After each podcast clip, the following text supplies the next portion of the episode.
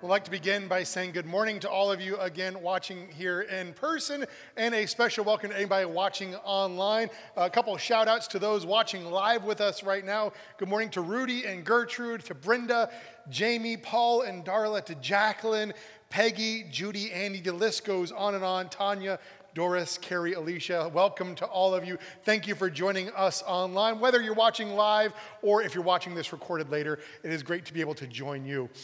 It is my privilege to be able to share God's word with you. And as I look at this sermon series that's happening here at St. Mark, this idea of better than before, I love it because it's like the most fundamental plan for improvement, right?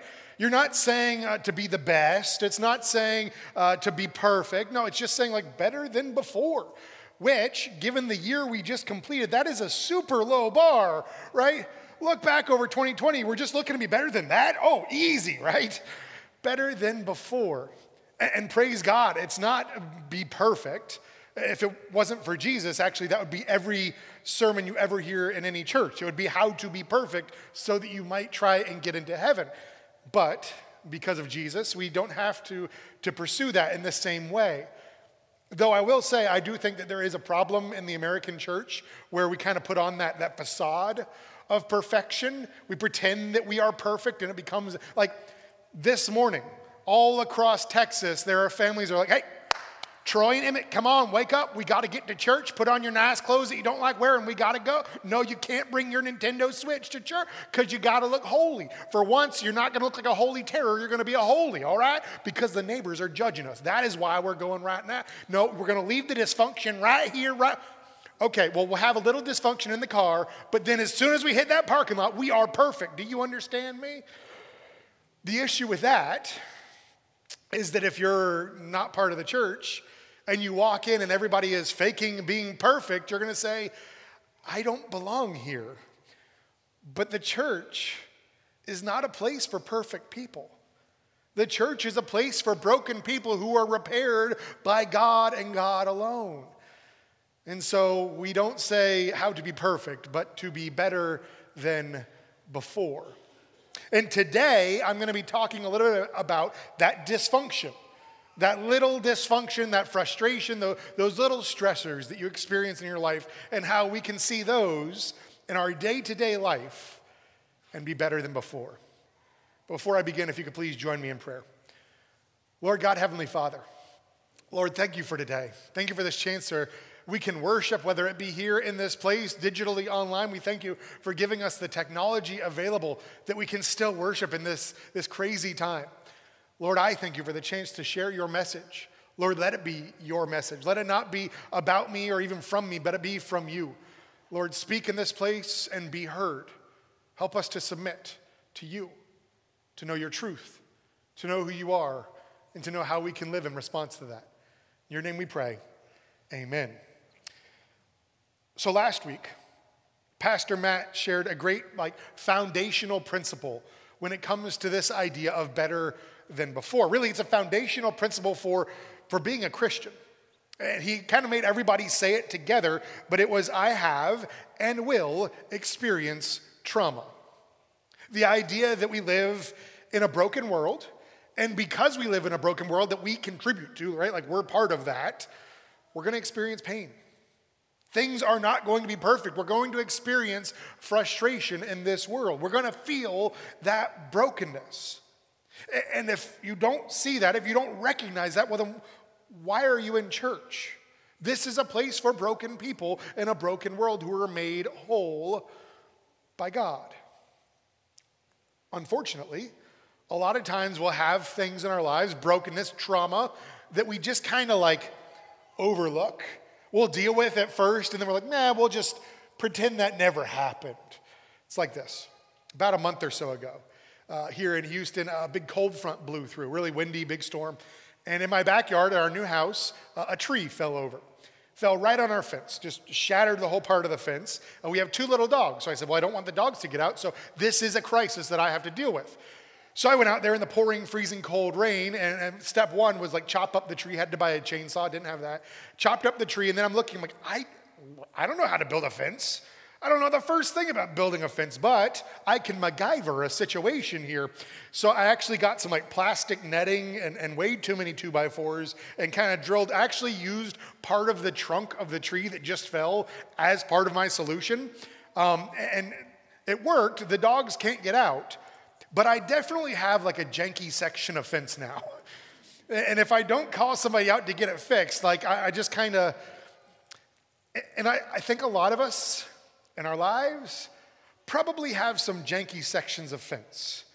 Probably have some things in our life that we dealt with the immediate issue, the initial pain and sorrow, but then we just kind of like, we don't look in that direction. People are like, oh, what's that? And you're like, oh, that? No, no, that's, that's where a coworker said something that cut to the core. I don't, I don't think about that. No, no, that's, that's a family issue. No, no, we definitely don't touch. That's where like a girlfriend cheated on me in high school. We, that, we don't even look at that part of the fence. That's just my janky fence. Don't pay attention there. And as long as we just overlook it and ignore the fact that there was trauma, it'll never get any better. It'll never heal. It'll never be improved. It'll never be properly fixed. And so that's what last week's message was all about. And if you missed it, by all means, go online. It was a tremendous message, as so many of Pastor Matt's are. Now, those are big traumas. Those are like the big things in life, the things that eventually you have to pay to talk to a counselor about. What about the little frustrations? Those little like day to day things that just ugh, drive you crazy. What about those little frustrations? How can we seek to be better than before when it comes to those? Well, let's visit again kind of our main theme verse for this, uh, this sermon series, Romans chapter 5. Let's see what Romans chapter 5 it says. Since we have been justified by faith, we have peace with God through our Lord Jesus Christ. Now, not only that, but we rejoice in our sufferings, knowing that suffering produces endurance, and endurance produces character, and character produces hope and hope does not put us to shame. I want to focus on really just one word in that entire thing character. That character that produces hope. What is character? You could say it's like integrity. You could say character is really who we are.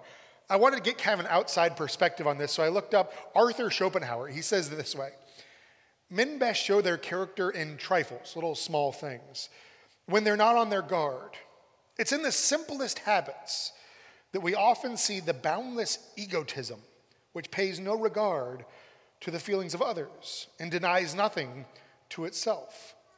Basically, what he's saying is when it comes to our character, when left unchecked, we focus solely on ourselves. We become a very selfish person.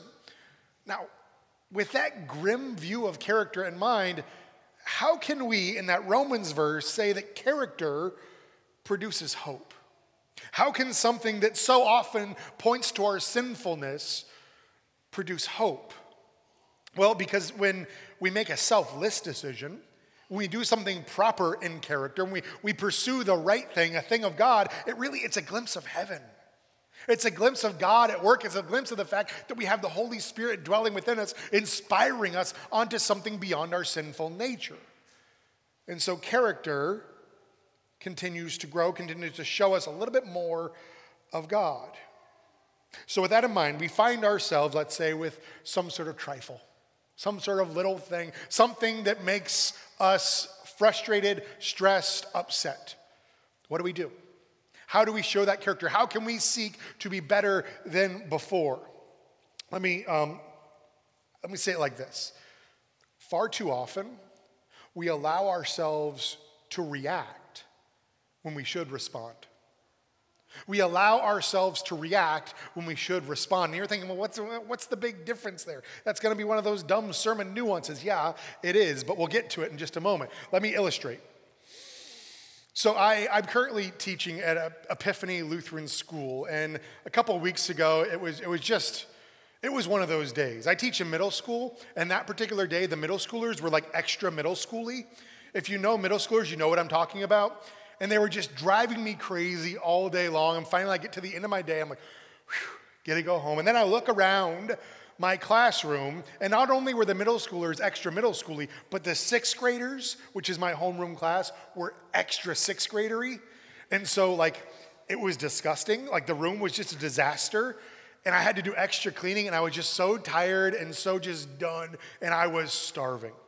And anybody who's starving and doesn't have a lot of time, uh, like anybody in the state of Texas, I went to Whataburger. By the way, as I was going through the drive through, I looked at the sign, I looked at my cup, I examined the bag. It's what a burger. It's not Waterburger. There's no R in there. I don't know where you people picked this up, but it's not Waterburger. My students are always trying, no, it's Whataburger. No, okay. So I order my Whataburger, what a burger. And I get back to the house and I, I, get my briefcase and I got my keys and I, I grab my, you know, my heart attack in a sack and I grab all this stuff, right? And I, I, go, I go to go inside, I go to grab my, my cup, that like gallon of soda that's a small there. And, and the cup holder had like a vice grip on it. And so I'm like pulling, and in that moment, the structural integrity of that styrofoam cup became compromised, and the lid popped off, and Dr. Pepper went everywhere. And I found myself standing in my driveway, still burdened down with things. And I reacted, and I just like the most primal, guttural scream. It just all poured out of me. Who knows what the neighbors think now, but and it was in that moment that I realized there's probably a deeper issue at play here that I might want to talk to somebody about, because this doesn't seem like it's about the Dr. Pepper. Um, that's a reaction.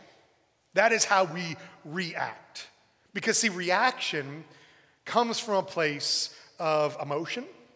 Reaction comes from a place of frustration. Reaction comes from a place of stress versus response to respond in that situation as the lid came off my Dr. Pepper would have been like, I don't know, set some of these things down, be a little more careful. God forbid I take two trips.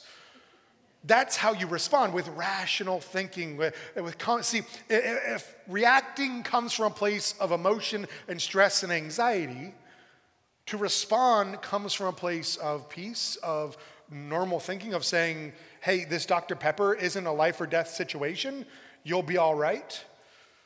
And I'm using that phrase comes from intentionally because I did some research. I did some research, and Dr. Rick Hanson, uh, he talks about how the brain, uh, these, these two responses, the react and response, they come from different parts of your brain. The subcortex is where we get that reaction. And the subcortex is essentially the survival part of your brain. It's saying, like, hey, there's a stressful situation, body, do something. We got to deal with this. This is a problem. And so it releases all these like stress hormones and it gets your nervous system going. Your heart starts racing a little bit. Basically, it's triggering a fight or flight mechanism. It's saying you need to survive this situation. Now, listen, me spilling my Dr. Pepper is not life or death. But we so rarely encounter things like that. Our bar for like that stress moment has dropped significantly in our modern age. So what's happening is your subcortex is saying, panic, panic, panic.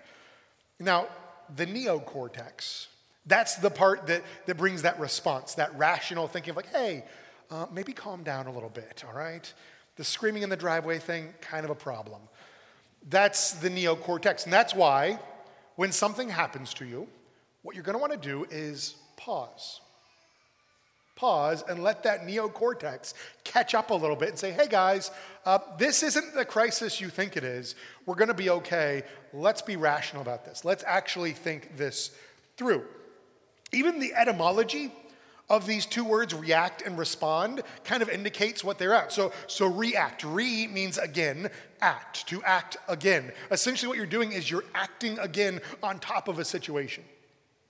And more often than not, think of some various scenarios where you may react, like your, your kid spills his milk, or, or a coworker says something kind of frustrating, or, or somebody cuts you off in traffic, right? Your action, your reaction, your acting again, typically adds more chaos to the situation. It's more focused on the problem and saying, This is a problem, and I want everybody to know that this is a problem. That is react. Now, respond Spawn, essentially, it comes from the word where we get sponsor. It's to pledge or to promise. And so, if reacting is to act again, essentially you're responding. You're saying back, I'm going to promise to be rational about this, to be calm about this, and not react, but respond. Let's tackle this theologically, right? Because it is a sermon after all. So, when it comes to the theological side of react versus respond, if you look through the book of Proverbs, time and time and time and time again, it says the fool reacts in anger. The fool reacts quickly. The fool responds in such a way that causes issue. But the wise man responds in peace. You could say that you're responding with the Spirit to respond with the Spirit. And you're thinking, like, preacher man, respond with the Spirit. Like, what does that even mean? What does it mean to respond with that? It's a great thing to put like in a, a sermon note, but what does it mean to respond with the Spirit, right? The whole idea of this sermon series is to be better than before, to grow through the trauma that you experience. Pastor Matt talked about that with, with the wine, uh, the, the grapes in the vineyards. How do you grow based upon the little traumas? How do you grow by responding with the Spirit? How do you even know what it means to follow the Spirit. If only the Bible said something about like growing with the growing plant or like a fruit of the fruit of the Spirit. There we go. We just heard about the fruit of the Spirit. It says this. But the fruit of the Spirit is love, joy, peace, patience, kindness, goodness, faithfulness, gentleness, and self control. Now, I, I think part of the issue in our modern age is that's a really long list and you're like, I got to check off all those things every time I go through something. No, this is essentially like if you go on WebMD and it has that long list of symptoms. Like if you have this, these are the things that you're going to see. That's what this fruit of the Spirit is. If you're following the way of the Spirit, if you're following the path of the Spirit, if you're looking to respond with the Spirit, you'll start to see these things. And let me ask you this How would this world be different? If rather than reacting with anger and emotion, we paused and responded with love, joy, peace, patience, kindness, self control, how would your workplace be different? How would your family be different? If rather than reacting to every little slight, every little issue, every little stressor that, that triggers that fight or flight response, you paused and you responded with love, joy, peace, patience, kindness. How would our political landscape look if that was how we lived? We sought to respond with reasoned, rational thought, love, joy, peace, patience. My friends, there's an issue because so many people look at the church and they see us reacting. Whether it be a Facebook post, got to correct that person, got to tell that somebody's wrong on the internet, got to fix it we react far too often. In doing so, we show our sin, we show our brokenness.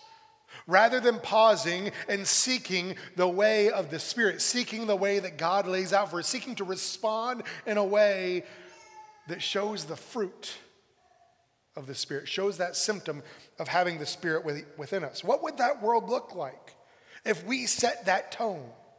If we set that example? If people looked at us and said, Now hold on, what is the reason for the hope that you have? And you say, Because I have a character imbued by the Holy Spirit that helps me to choose, because it does take work. To choose to respond in a peaceful and rational, and a loving and compassionate way. What is the reason for the hope that you have? And we say, My friend, it is Jesus Christ and Jesus alone. It is through the power of God that I can have patience when these things happen. But instead, they look at us and they see us no different than the rest of the world. People are hurting. And we as the church are just adding to that hurt by reacting out of anger and sin and frustration. Now, I, I want to end with this. Uh, that Dr. Rick Hanson, I was listening to a podcast of his, and he talked about how when he was younger, he used to be a rock climber. And he said the first couple times that he went rock climbing, um, he knew intellectually, objectively, he's a doctor, he knew objectively that he was safe. He knew that the equipment was there and he'd watched other people do it. He knew that he had a spotter down below, keeping eye on the rope, the whole nine yards. But he said, I knew all those things, but the whole time my subcortex was screaming. It was saying, We need to survive. This is a danger situation. He said his heart was pounding. He was sweating like crazy. He was in full fledged panic mode. But he said over time, the more he did it, the more he came to trust.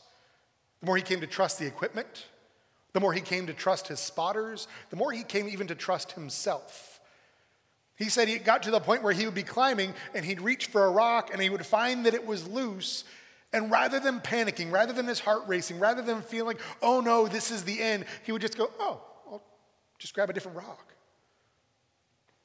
See, it takes training to move beyond that subcortex reaction thinking.